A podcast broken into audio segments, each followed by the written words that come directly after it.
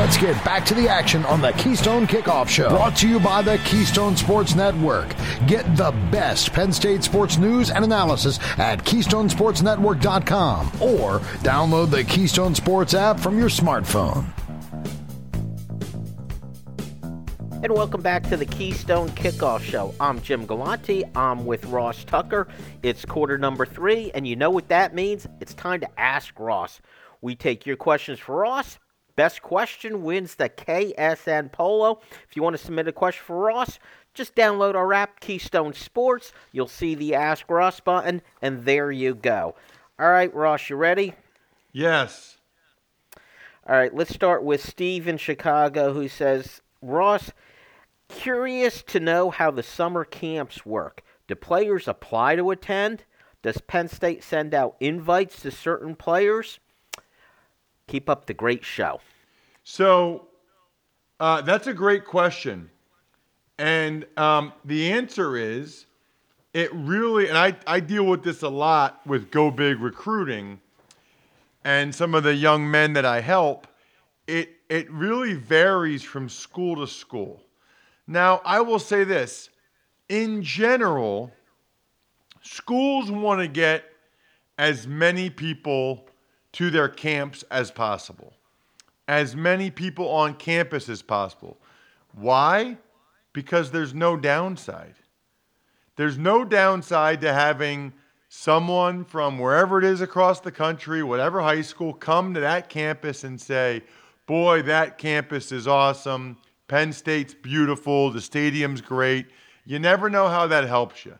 So, most programs want to get as many people there because number one, there's no downside. Number two, maybe the guy ends up being a prospect. Maybe he's someone that you're interested in. Number three, they, they pay money. You know, they, they pay money to come to the camp, right? Like it there there are schools that tell me, Jim, that, you know, camp is in part a moneymaker. Now, there are some that that's a higher priority than others. Getting money and getting a lot of kids there is a higher priority than others. There are others that would tell you they really just want it to be, you know, a manageable number of recruits that they think have a legit shot. So they're not looking for big numbers. They're not looking to try to get a, a, huge amount of people there because they really want to be able to evaluate maybe the 150 kids that they've invited that they think have some chance as prospects. And so, but usually, even if that's the case, they usually go ahead and have other kids there anyway. They just separate them because kids kind of know what group they're in. And I talk to them afterwards, and they're like, well, I was in the good group or I was not in the good group. As always, uh, they get classified. That's the way the world works. All right, Ross, let's go to Randy in Altoona who says, It seems crazy to me that this team could have only 10 scholarship offensive linemen on the roster. I count 16 defensive linemen on the roster, and that's for only four positions versus the five for the offensive line. How does this happen? Well, I haven't gone through the numbers, um, but I think that's right about the 10 scholarship offensive linemen. There's a couple things I would say about that. Number one is you rotate defensive linemen, you don't rotate offensive linemen. So I would disagree with the premise that there's only four defensive linemen. You play at least six, probably eight and some people play more defensive linemen. So in a game, whereas you really only play five offensive linemen in a game. So you do need more defense. You play more defensive linemen in a Big Ten college football game than you do offensive linemen. There is no question. So that's a big part of it. Uh, also, we mentioned it. You know, they've got a bunch of scholarship linemen coming in. I don't think most people have more than like 15 on scholarship. That's probably on the high end. And they got a bunch coming in. Nourzad, the Cornell transfer, uh, you know, the freshman coming in. They got a bunch coming in the year after that. So the only reason why it really just affects you for like the spring game and spring practices because they lost all the kids that went to the transfer portal or went to the NFL draft, like Rasheed Walker, but they don't have yet the freshmen that will be coming in. And as you alluded to, players leaving for the draft with the ability to transfer so easy, your margin for error is so slim at any position. If it was an offensive line, it might be another position, and that's just the nature of the beast and probably happens at a lot of schools. Let's go to Phil and Berwyn. Let's keep with the offensive line theme. He says, We keep hearing great things about offensive line coach Phil Trautwein. At what point should he start feeling the heat, though, for the underperforming group? Yeah, I mean, probably this year because it'll be the second year that he's in Yurcich's offense, that Yurcich is the OC. So they should be on the same page there with how they've built the running game, what they're looking for. And then this will be his third year coaching these guys. And a lot of these guys are, you know, guys he's been coaching for a while or brought in. Fashanu and Tengwall. Um, you know, Scruggs was already there, but he's a good player. Wormley, Wallace. I mean, this is his third year working with these guys, and it's second year with the same offense.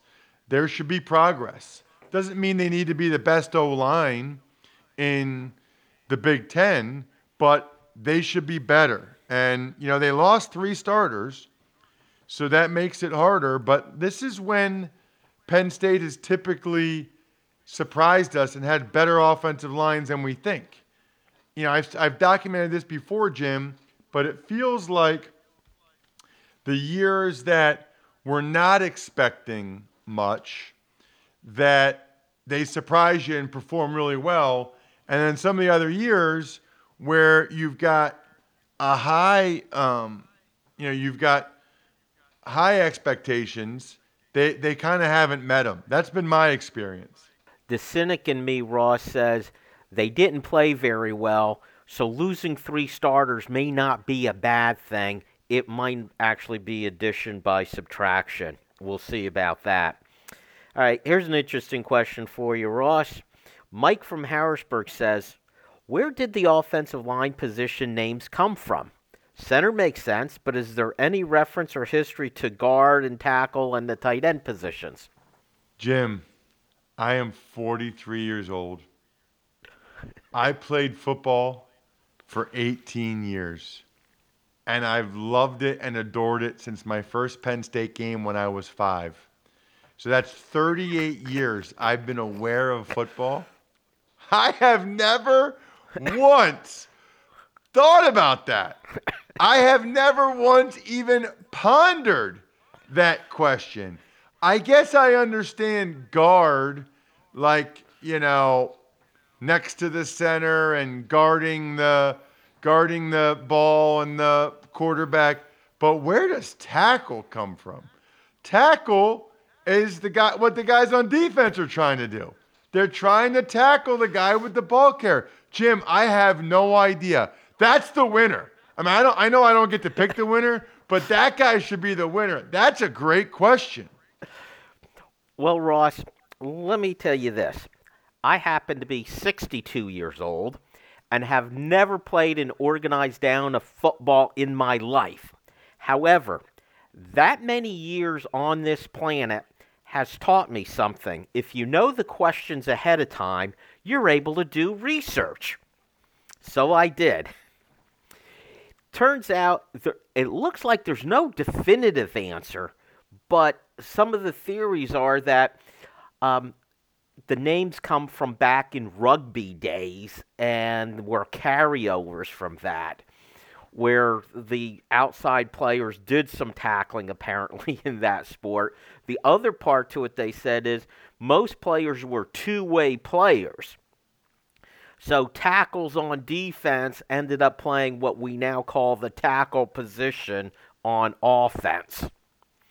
And that's why that name stuck with them. So take that for what it's worth. But Mike, since Ross has meant said it, it's already been declared.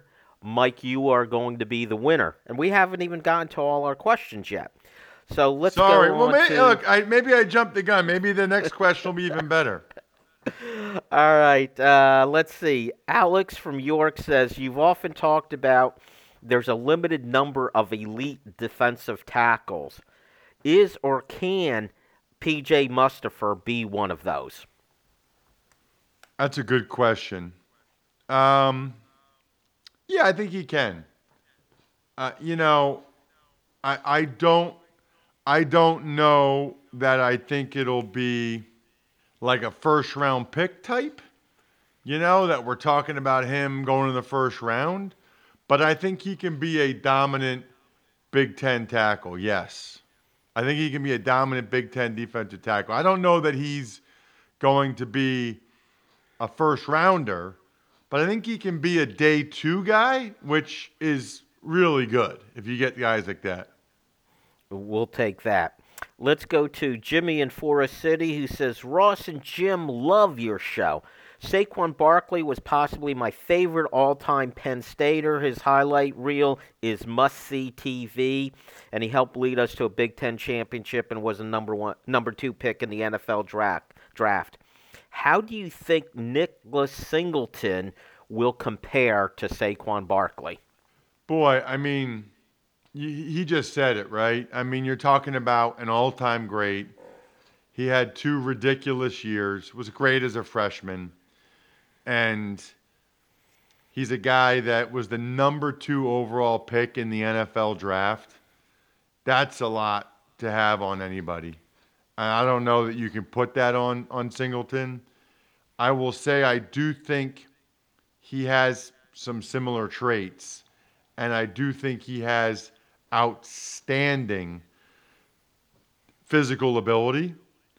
But let's put it this way if I'm betting on it, right, I'm betting that he doesn't become the next Saquon because that's the safer bet, right?